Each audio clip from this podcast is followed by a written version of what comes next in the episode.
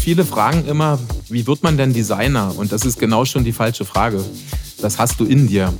Letzten Endes, wer Designer werden will, der weiß das ganz zeitig. Und äh, wenn du dann das nötige Talent hast und die nötigen Türen im richtigen Moment aufgehen, dann passt das alles. Ja? Aber man muss einfach da viel Leidenschaft reinstecken, viele Stunden zeichnen. Du musst immer dranbleiben. Ja? Also der Wettbewerb ist tough, die Jobs sind wenig, aber wenn du es willst, schaffst du es.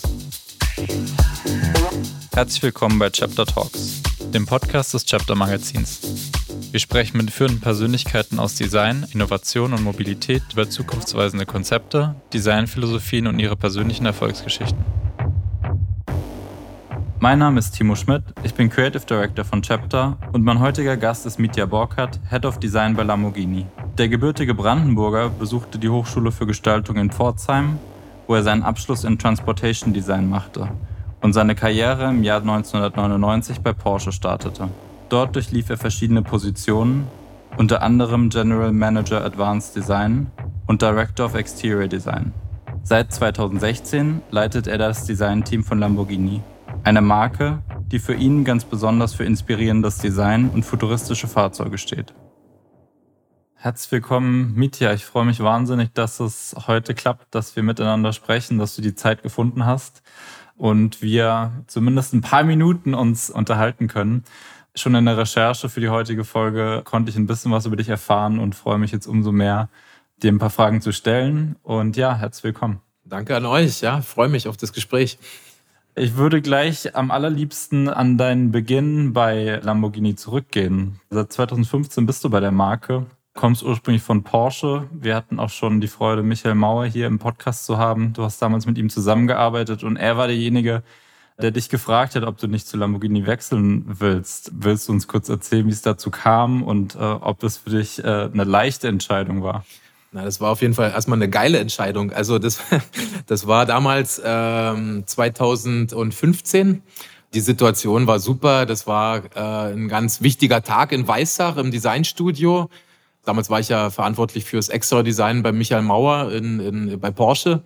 Und wir hatten eine sehr große Präsentation, äh, Vorstands, äh, ja, Konzernvorstandsniveau und hatten so 911 Modelle präsentiert. Und der Michael Mauer war da natürlich mit dabei, aber da war natürlich auch der Walter de Silva mit dabei, der damalige Konzernchefdesigner äh, aus Italien. Und ich wollte immer persönlich wissen, wie wird man eigentlich Chefdesigner? Jetzt weiß ich das. Das war im Prinzip die Situation, dass mich damals der Walter de Silva so am Arm gepackt hat. Mietja, hast du eine Sekunde? Und ist dann mit ganz ernster Miene mit mir da so davon geschritten und sagt dann, Mietja, du bist mein Mann für Lamborghini. Und jetzt müsst ihr wissen, ich, für mich ist Lamborghini, also ich bin totaler Lamborghini-Fan, natürlich auch Porsche-Fan, ist klar.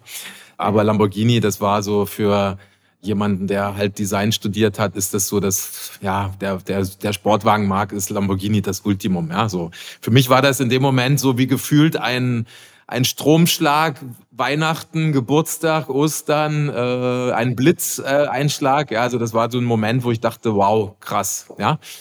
Und ich habe dann auch gleich gesagt, natürlich, also ich mache das, ja, aber ich habe ja auch eine, eine kleine Familie, habe gesagt, ich frage natürlich noch meine Frau, äh, fairerweise, logischerweise. Und ähm, aber da habe ich zu Hause gefragt und dann am nächsten Tag gab es bei uns dann Lambrusco und Prosciutto und äh, der Deal war ja gefällt. Ja, mhm. der Michael Mauer hat das Thema natürlich auch unterstützt und ja, und dann in dem Moment war ich quasi äh, im Kopf oder ja, äh, als Designer bist du dann eigentlich schon dann sofort am Umschalten im Kopf und war ich dann auf dem schon gedanklichen Weg in Richtung St. Agatha Bolognese.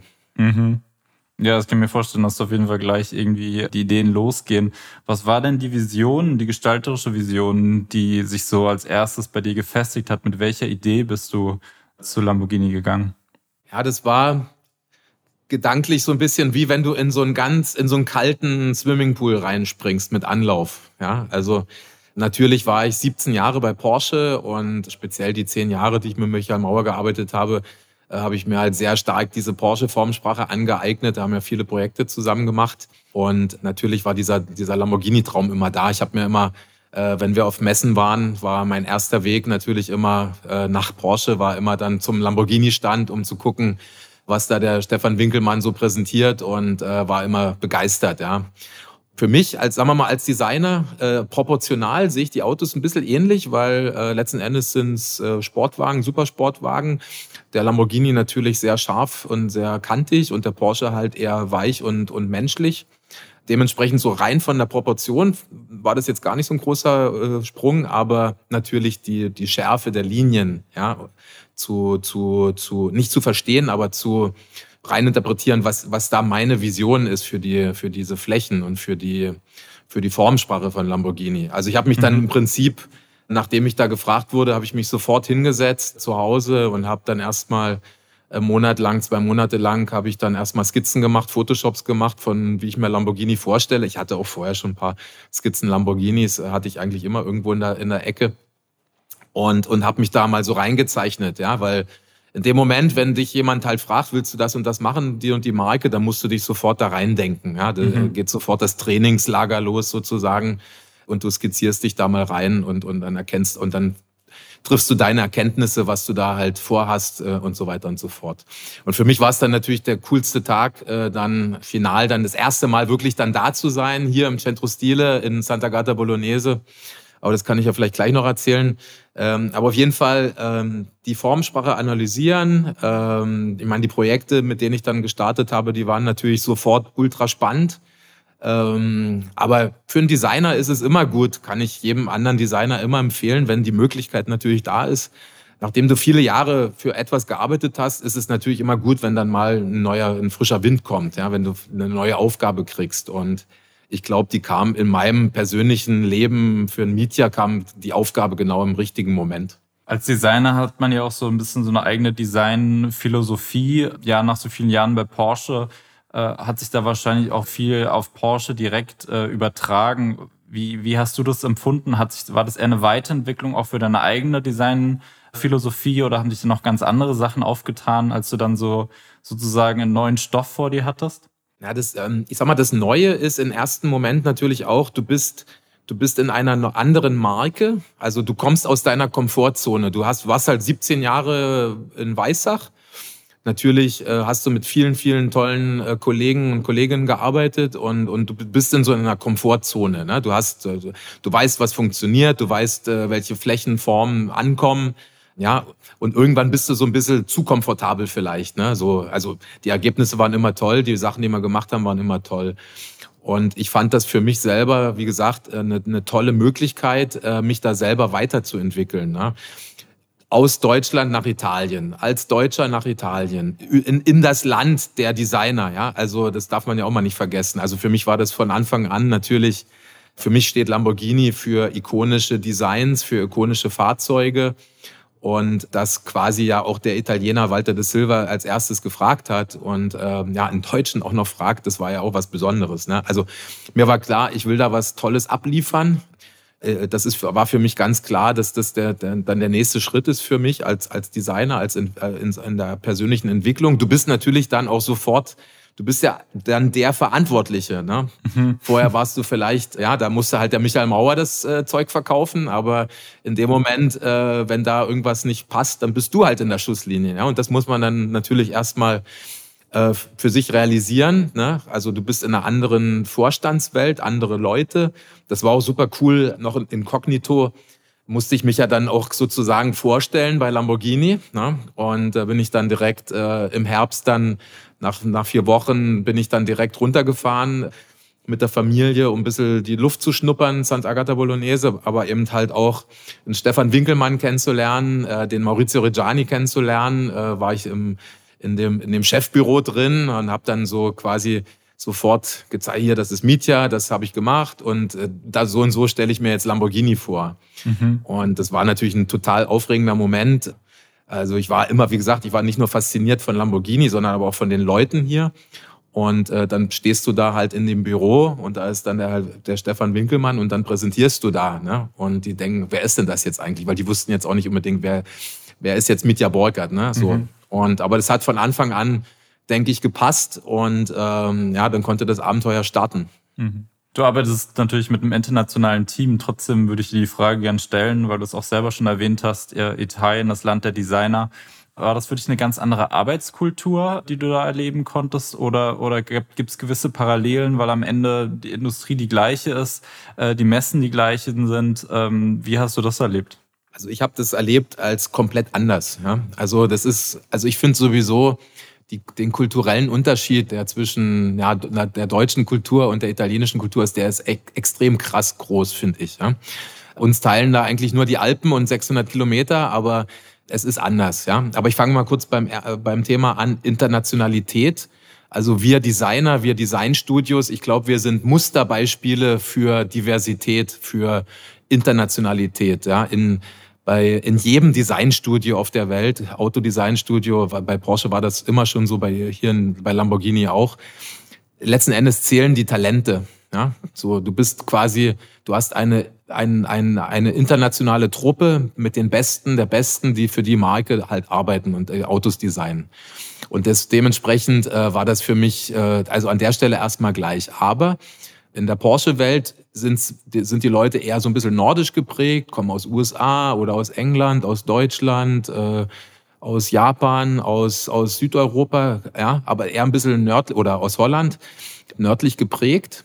Hier in Italien habe ich gleich gemerkt, dass da viel mehr Emotionalität drin ist. Also wir haben natürlich viele Italiener, äh, wir haben aber Jungs aus, aus Argentinien, wir haben aus Portugal, Südkorea, aus Kalifornien, ähm, aus Polen, aus Kroatien, aus Serbien. Also wirklich bunt gemischte Truppe. Ich als Ostdeutscher, ja, bin ja auch nicht, vielleicht bin auch ein bisschen, äh, vielleicht nicht der typischste Deutsche, ja. Auf jeden Fall habe ich das eben gleich gemerkt. Da ist eine andere, da ist eine andere Emotionalität, ja. Da habe ich für mich gemerkt, Dinge zu motivieren oder zu kritisieren, muss ich anders machen, als, als wie es bei Porsche war. Ja? Weil es alles, weil da triffst du dann gleich mehr, noch mehr ins Herz. Ja? Ich meine, Designer sind alle, äh, wir arbeiten alle vom, mit, mit voller Emotion, mit, mit, mit vollem Herzen und es ist immer ein bisschen schwierig, da zu kritisieren oder zu, zu analysieren, weil der eine nimmt das ein bisschen einfacher, der andere nimmt das sehr persönlich. Ähm, also, die, also ein Designer zu sein, ist da an der Stelle, da muss man auch ein bisschen reinwachsen und dann sich so seine Elefantenhaut aneignen, um dann äh, mit diesen Inputs dann umzugehen. Ja? Und das war für mich eine tolle Erfahrung, hierher zu kommen weil ich relativ schnell gemerkt habe, die Jungs und die Mädels, die ticken anders. Ja, da ist, da muss ich anders mit umgehen als Chef. Ja, Chef mag ich nicht so als Wort. Ich bin ja, ich fühle mich eher wie so ein, wie so ein Trainer, Fußballtrainer. Ne? Am Ende des Tages ähm, wir spielen hier unser Spiel und wollen natürlich den Ball ins Tor machen und am Ende des Tages muss ich mir die Talente angucken und an der Stelle einsetzen, wo, wo jeder halt dann wirklich äh, den, entweder den Ball reinmacht oder, oder gut verteidigt oder den Libero spielt. Und ich sag mal, dieser kulturelle Unterschied ist natürlich sehr groß. Aber ich genieße das in vollen Zügen. Ich meine, zur täglichen Arbeit kommt natürlich das ganze Thema das Land Italien, die Emilia-Romagna ist ja auch nochmal speziell, das Essen, die, die, die, die, die Kultur, sich Zeit zu nehmen. Also der Unterschied ist für mich zum Beispiel auch rein zwischen den beiden Firmen. Porsche ist Doktor Ingenieur äh, H.C.F. Porsche AG, also sehr in, ingenieursgetrieben. Ja? Mhm. Und Lamborghini äh, ist Ferruccio Lamborghini, der für mich sehr emotional. Jeder kennt ja so die Geschichte, wie das Ganze gestartet ist mit den berühmten Gesprächen in Maranello und äh, mit dem mit dem Entschluss dann selber Supersportwagen zu bauen. Also für mich ist Lamborghini hoch emotional. Und Ferruccio Lamborghini hat einfach der Welt für sich bewiesen, äh, zehn Jahre lang. Er macht, er macht äh, 350 GT und Miura und, und dann Countach. Und dann hat er sich entschlossen, Wein zu machen. Ja, also sein Leben zu genießen. Und das ist für mich so ein bisschen der, der, der Unterschied auch äh, dieser Kulturen. Ja, weil hier in Italien nimmst du dir halt auch mal die Viertelstunde mehr Mittagspause und äh, trinkst halt noch mal ein Glas Wein dazu und äh, das ja und man genießt das ein bisschen mehr. Aber man darf nicht vergessen, hier in der Emilia Romagna wird hart gearbeitet. Ne? Also hier sind überall in der in diesem Motor Valley äh, sind passionierte Menschen, die die wirklich passioniert an Dingen arbeiten. Ja, gibt's ja genügend äh, Motorräder und und Fahrzeugbeispiele hier. Also das, das hat mich extrem beeindruckt äh, bis heute, äh, jeden Tag, wenn man da in die verschiedenen Zuliefererfirmen geht oder in den verschiedenen Firmen kommt, mit wie viel Leidenschaft und Hingabe und pr mit Präzision äh, da gearbeitet wird. Ja, ähm, kleines Anekdötchen. Also ich habe immer gedacht, vielleicht in Italien, oder das Image ist ja immer, dass in Italien fängst du vielleicht das Meeting zwei Minuten später an. Aber ich habe festgestellt, das ist eigentlich das Gegenteil. Manchmal sind wir Deutschen, äh, haben dann fünf Minuten Verspätung, wenn, das, wenn der Termin anfängt. Aber hier in Italien habe ich bis jetzt noch nie einen Termin gehabt, der später angefangen hat. Das war immer pünktlich. Sehr gut. Du hast mal in einem Interview erzählt, dass du, dass du als junger Mann in deiner, in deiner Kindheit in der DDR angefangen hast, alles zu sammeln, was mit Autos zu tun hat. Das äh, ist ein lustiger Zufall, weil ich heute mit dir telefoniere oder mit dir spreche aus deiner alten Heimat. Ich sitze hier gerade in der Uckermark. Äh, okay. Bisschen andere Richtung, aber immerhin noch Brandenburg. Und äh, ich finde vor allem super interessant, dass, dass du damals als, als junger Mensch trotzdem schon diesen, diese Vision oder diesen Traum Autos zu designen entwickelt hast, das hat ja wahrscheinlich wenig äh, mit der Lebensrealität zu tun. Damals hatte man wahrscheinlich nicht unbedingt als Berufswunsch äh, Chefdesigner einer, einer High-Performance-Luxus-Sportwagenmarke in Italien zu werden. Das fand ich auf jeden Fall sehr beeindruckend und würde gerne wissen, wann, wann war dir das denn klar, dass das vielleicht wirklich eine Realität für dich werden kann? Das hat angefangen äh, mit sechs oder sieben. Ja, ich habe jetzt einen Sohn, der ist im Moment sieben und ich sehe den immer so zeichnen Autos, weil er das immer sieht bei, bei, bei mir. Und dann denke ich immer, so in dem Alter habe ich auch angefangen mit, mit Zeichnen. Ja, so. Mhm. Also ich habe viel Motorräder, viel Autos äh, gezeichnet, äh, Flugzeuge, Hubschrauber, alles, was sich bewegt hat. Und habe da auch gar nicht so viel drüber nachgedacht. Ja, also mein Sohn macht viele Dinosaurier, das habe ich damals eigentlich nicht gemacht. Ja, ich war sofort irgendwie bei diesen Fahrzeugen. Und das hat sich dann so weiterentwickelt über die Jahre. Also bewusst weiß ich es noch so 86, ich meine, ich bin 74er Jahrgang, da war ich zwölf. Ähm, da habe ich das erste Mal, da gab es so eine Autorevue oder irgendeine so Auto, äh, so ein, so ein Buch, wo, wo quasi die ganzen osteuropäischen Autos drin waren, Skoda Favorit und Lada Samara und solche Sachen. Mhm. Äh, und da habe ich mal bewusst das erste Mal gesagt, hä, dieser Lada Samara, den würde ich anders zeichnen. Ja, so das war so mein Design-Moment, wo ich gesagt habe, ich mache jetzt mal was anders. Ja, bis dahin habe ich die Sachen einfach so gezeichnet. Oder weiß ich ja noch, ich meine, äh, in der DDR wissen wir ja alle, Westfernsehen gucken war verboten.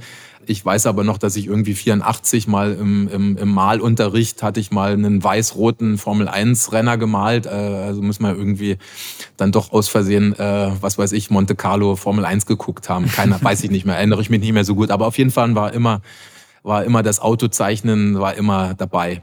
So, ähm, in, in der DDR-Zeit, ähm, das habe ich, also war ja dann zehnte Klasse bis 1990, ähm, da hatte ich äh, dann einen guten Kumpel in der Schulklasse und wir haben uns dann immer im, äh, hinten hingesetzt in der letzten Reihe und haben uns da so gegenseitig motiviert, äh, Motorräder, Autos zu zeichnen und das haben wir dann äh, verstärkt in der Zeit dann des Abiturs, ja. Aber bei mir war es dann eigentlich so, äh, will da jetzt nicht zu tief politisch rein, aber ähm, die, die Möglichkeiten in der DDR waren natürlich beschränkt. Ne? Also mhm. das Thema Uni konnte ich damals nicht machen, aus verschiedenen Gründen. Und letzten Endes wollte ich so ein Designer werden. Ich habe dann mich beworben als technischer Zeichner oder als also Architekturzeichnungen und meine, meine Freundin hat immer gesagt, äh, ja, du als Autodesigner, was willst denn du hier designen? Trabant oder Lader, was willst du denn da machen? Aber ich habe irgendwie, irgendeine innere Stimme hat mir immer gesagt, äh, nee, macht weiter, ja, irgendwie glaubt da dran. Und ich habe mir dann damals, weil es gab ja sehr wenig Informationen, gab ja, gab ja wenig Zeitschriften, habe ich mir immer alles Mögliche so zusammengesucht. Mein Bruder hat mir immer so ungarische Zeit, äh, Autozeitungen mitgebracht und habe ich meine eigenen Autokataloge so zusammengeklebt, ja. Tonnenweise Papier und dann wusste ich natürlich, äh, was es alles so für Autos und Motorräder gibt weltweit. Ja.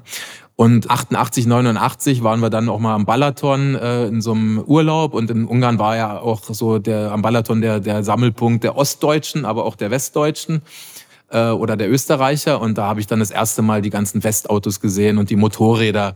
Und das weiß ich noch wie heute, wie, wie geil ich, wie toll ich das fand, diese Motorräder, da Suzuki GSXR oder Kawasaki's die da von Ampel zu Ampel gefahren sind. Und das, da war für mich die, also das war nochmal so ein weiterer ja, Tropfen äh, Emotionen in, ich will das machen, ja, so.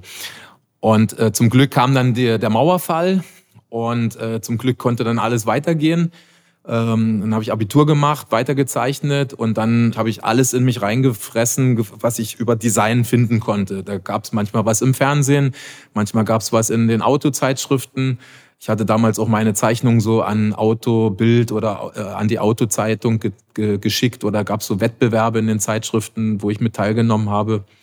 Und dann irgendwann habe ich halt mal gelesen von Pforzheim, von der, ja, geträumt habe ich von Pasadena, aber äh, da weißt du ja auch, dass man ja damals nicht so viel Geld hatte und, äh, mhm. äh, ja, und Pasadena in Kalifornien sehr weit ist und sehr teuer ist.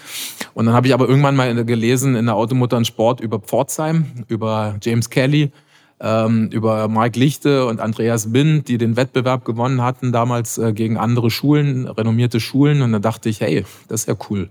So, und dann haben wir da, habe ich da mein Portfolio hingeschickt und dann den Test da gemacht und am Ende des Tages da die, die Zulassung gekriegt, da zu studieren.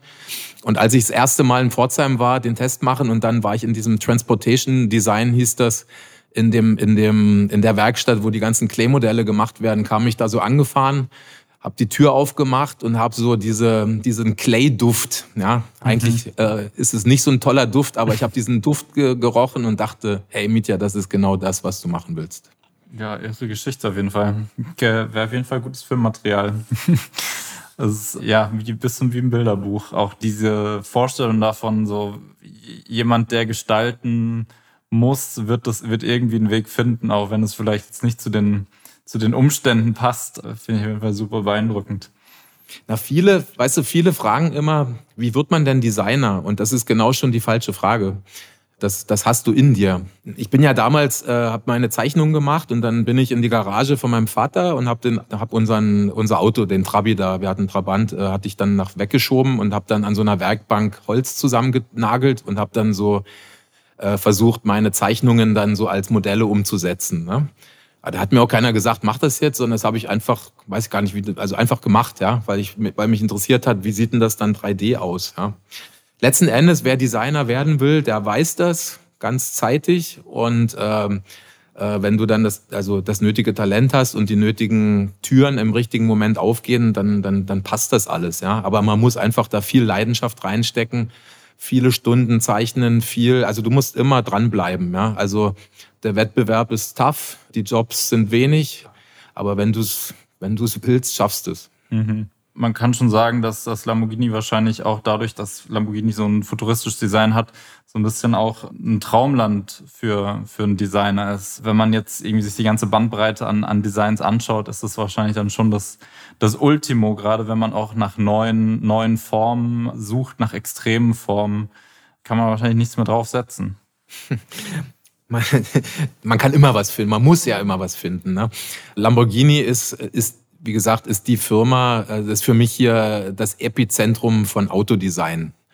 Lamborghini steht für ikonische Autos, Lamborghini steht für ikonisches Design, Lamborghini steht für Konzepte, die anders sind. Ja, also es ist ja nicht bloß immer Design, sondern es geht ja auch darum, äh, wie so ein, ja, wo ist der Motor, wie ist der eingebaut? Äh, gutes Beispiel der Miura oder ja, letzten Endes das Pack, sogenannte Package hat ja dann auch den Countach so hingetrieben, so extrem, wie er jetzt auch aussieht. Also Lamborghini steht für das Thema, ja. Äh, Lamborghini war immer über, war immer Design und speziell auch in den letzten, ja, mehr als 20 Jahren, also im Prinzip äh, die Zeit, äh, wo quasi Lamborghini, also bei Audi ist, ja, äh, im Prinzip die Arbeit auch von Walter de Silva, von Luke Donkerwolke und dann Filippo Perini äh, ist ja auch eine ganz wichtige Phase, auf der wir jetzt aufbauen äh, mit den Sachen, die wir machen. Ähm, aber es ist genau der spannende Punkt. Also für mich ist halt Lamborghini Design. Lamborghini ist diese Silhouette. Also wenn man die, wenn man den Lamborghini in der Seitenansicht anguckt, kannst du ein Tuch drüber legen äh, oder einfach nur von weit weg sehen und du weißt ganz genau, das ist ein Lamborghini. Und das hat, das haben ganz wenige Autos. Ja, wenn du darüber nachdenkst, haben das wirklich ganz wenige Autos und äh, quasi auf dem Thema aufbauen und dann äh, so dieses Unexpected, das Unerwartete finden. Ja, immer ein Lamborghini, aber der kann ja auch einmal ganz clean und puristisch sein und äh, das nächste Mal ist er halt wieder völlig zerklüftet und und und äh, ja und ganz extrem. Also für mich ist das genau diese Bandbreite, ja, die wir da abdecken von von relativ elegant und puristisch bis hin zu äh, etwas, was richtig extrem ist. Mhm. In der Vorbereitung zu, zu dieser Folge habe ich auch gelesen, was ich vorher noch nicht so wusste, dass man theoretisch seinen äh, Lamborghini aus 300 Farben wählen kann. natürlich eine extreme Zahl, wenn man sich die Stückzahlen anschaut, in der teilweise Modelle nur gebaut werden. Inwiefern spielt diese Individualität denn, denn eine Rolle? Das spielt eine Riesenrolle. Also wir haben mittlerweile über 350 Farben. Äh, mhm. da kommt quasi täglich, würde ich jetzt nicht sagen, aber wöchentlich eine neue Farbe dazu. Äh, wir haben da kräftig nachgelegt mit dem Cyan, äh, dieses, äh, ja, diese die limitierte Edition 63 Coupés, 19 Roadster. Äh, da, da war das Coole, dass wir quasi für jeden Kunden quasi eine neue Farbe gemacht haben. Ja? Also es gibt äh, es gibt ja die berühmten Autos, die wir alle lieben und in, in, den 80er Jahren waren die dann entweder alle rot oder die waren alle weiß oder alle silber. Ja? Und wenn irgendwann äh, wenn, äh, wir haben ja die Sian jetzt alle ausgeliefert, wenn dann irgendwann Sian-Treffen ist, ja, wenn, wenn sich die dann irgendwann mal irgendwie treffen, ähm, dann wird es da eine Farbexplosion geben, weil es gibt quasi keinen Sian, ist der gleich ist wie der andere. Ja, also wir haben da wirklich, äh, wir hatten dann die ganzen Kunden hier eingeflogen. Ähm, quasi habe ich im Prinzip jeden Kunden kennengelernt. Dann haben wir hier im, im Team sind wir da relativ ans Limit gegangen, weil wir dann wirklich für äh, für jeden dann drei, vier, fünf Vorschläge gemacht haben. Manche sind äh, da sehr entschieden mit der Farbe, andere sind da ein bisschen unentschlossen. Ähm, aber das war total spannend, weil das war, ich sag mal, das war nicht bloß Design pur, sondern halt auch Kundenkontakt pur.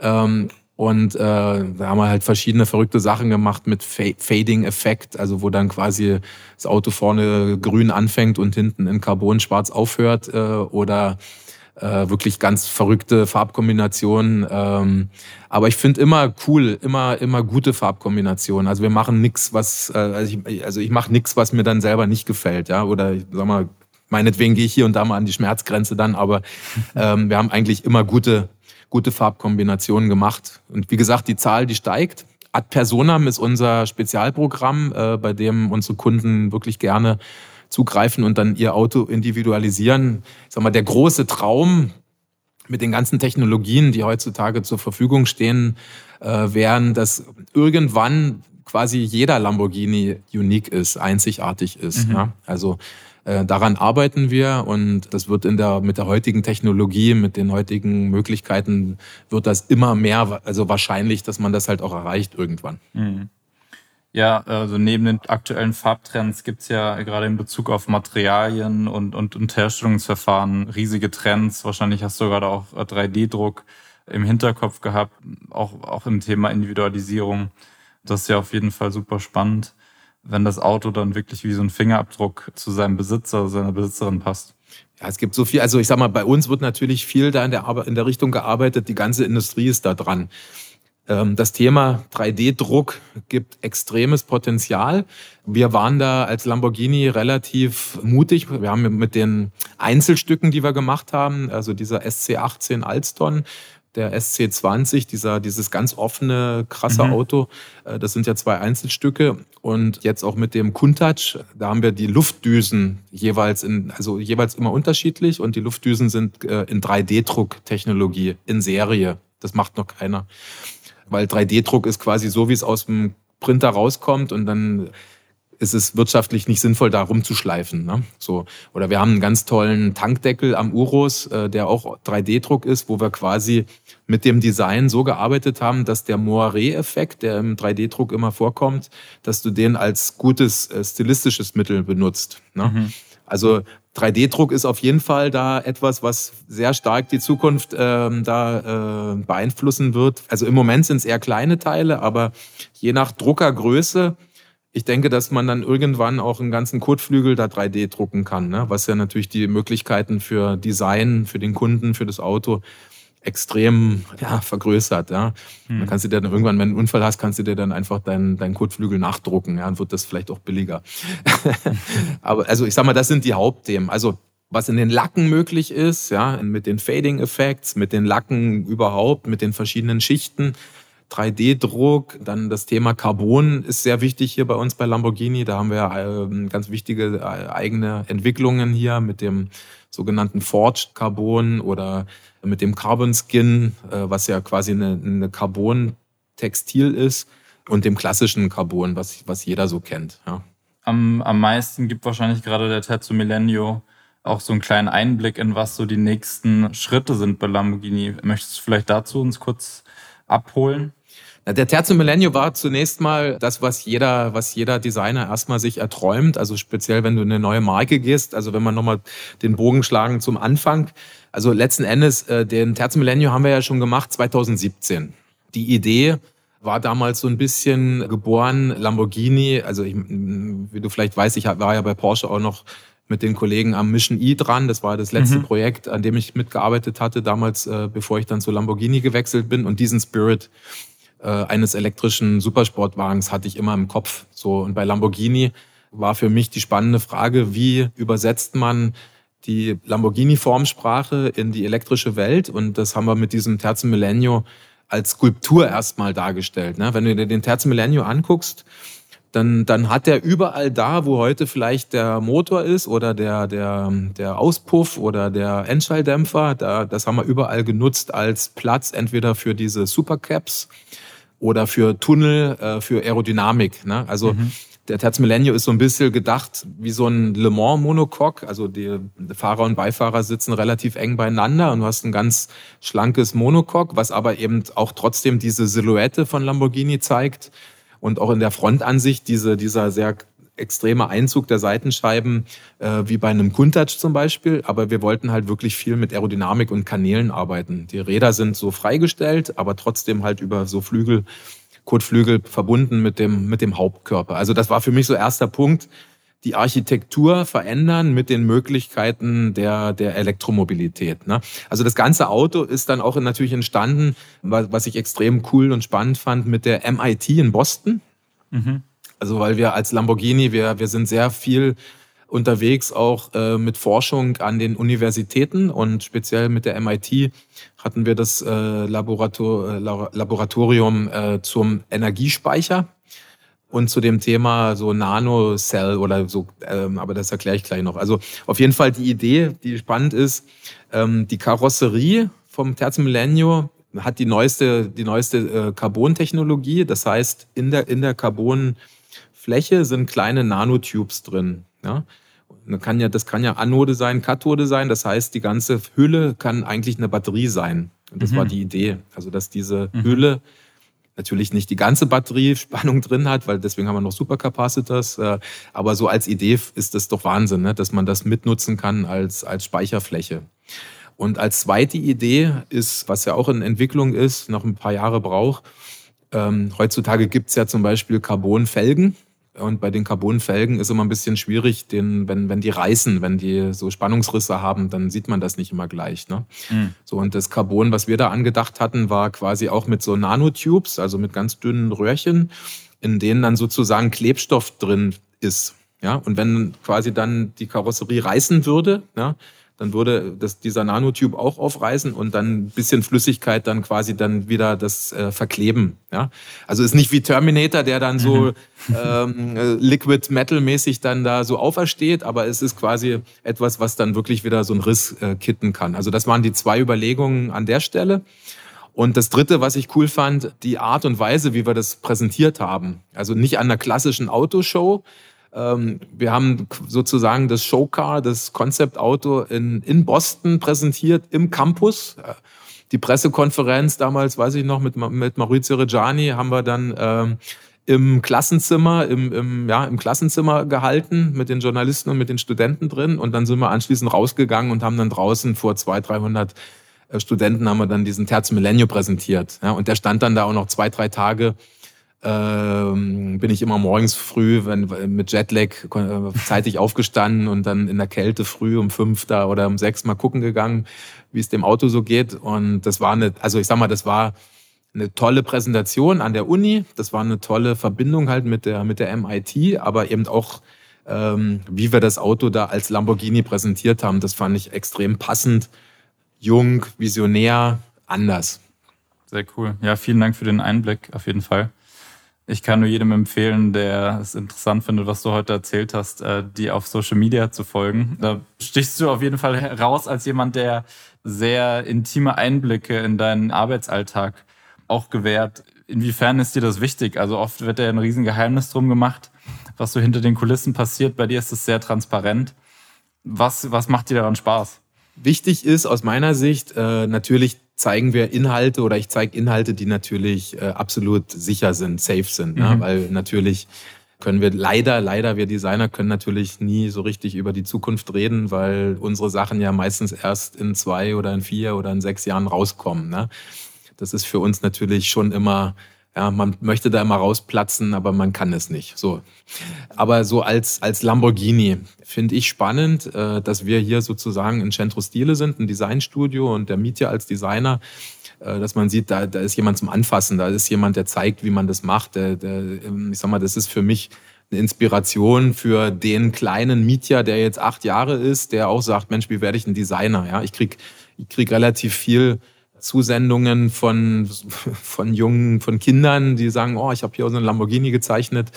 Oder wir, wir machen aktiv was mit den Schulen hier in Sant'Agata Bolognese. Für mich ist es immer wichtig zu zeigen, wie man zeichnet, dass man zeichnet, wie so ein Auto entsteht. Also letzten Endes, vielleicht denkt der ein oder andere Lamborghini, das ist halt so ein abgehobenes Auto. Und da finde ich es halt gerade cool, wenn man da so ein bisschen halt diese, diese Annäherung bringt. Und es ist das, was für mich halt auch Lamborghini ausmacht wir sind viel mehr zum Anfassen als, als vielleicht andere Marken. Ja? Also Lamborghini ist eine Marke, wie ich vorhin gesagt habe, Ferruccio Lamborghini hat das Leben genossen und, und, und wir wollen halt auch hier so ein bisschen das Leben genießen und wir wollen, wir machen ja Sachen, die Spaß machen. Ne? Also Lamborghini sind Sachen, du brauchst ja keinen Lamborghini, du kaufst den ja als Spielzeug, ja. Also das ist ja wie so ein Motorrad, ja. Ähm, aber die Leute wollen es haben, das zeigt ja der Erfolg unserer, unserer Verkäufe. Lamborghini ist cool und ist in und ist visionär und ist jung und wir haben als Marke, als, als Lamborghini äh, eine unglaubliche ähm, äh, Folgerschaft äh, auf den Social Medias. Da sind wir als diese Mini-Marke, die wir sind, ja mega erfolgreich. Und äh, ich sag mal so, da als Designer ein bisschen zum Anfassen zu sein, finde ich eigentlich ganz gut, aber immer natürlich auf einem professionellen Weg. Das funktioniert auf jeden Fall. Vielen Dank, äh, dass du deine Leidenschaft für die Marke und für deinen Beruf heute mit uns geteilt hast. Und wie gesagt, man kann auf jeden Fall gespannt bleiben, was als nächstes kommt. Bei uns immer. Vielen Dank dir. Das war die heutige Episode des Chapter Talks Podcasts. Mein Name ist Timo Schmidt und ich bedanke mich im Namen des gesamten Chapter-Teams fürs Zuhören. Wir würden uns freuen, wenn Sie unseren Podcast-Kanal abonnieren, teilen und kommentieren. Regelmäßige Updates und multimediale Features rund um die Themen Design, Innovation und Mobilität finden Sie auf www.chapter.digital und auf Instagram. Dort finden Sie uns unter chapter.magazine.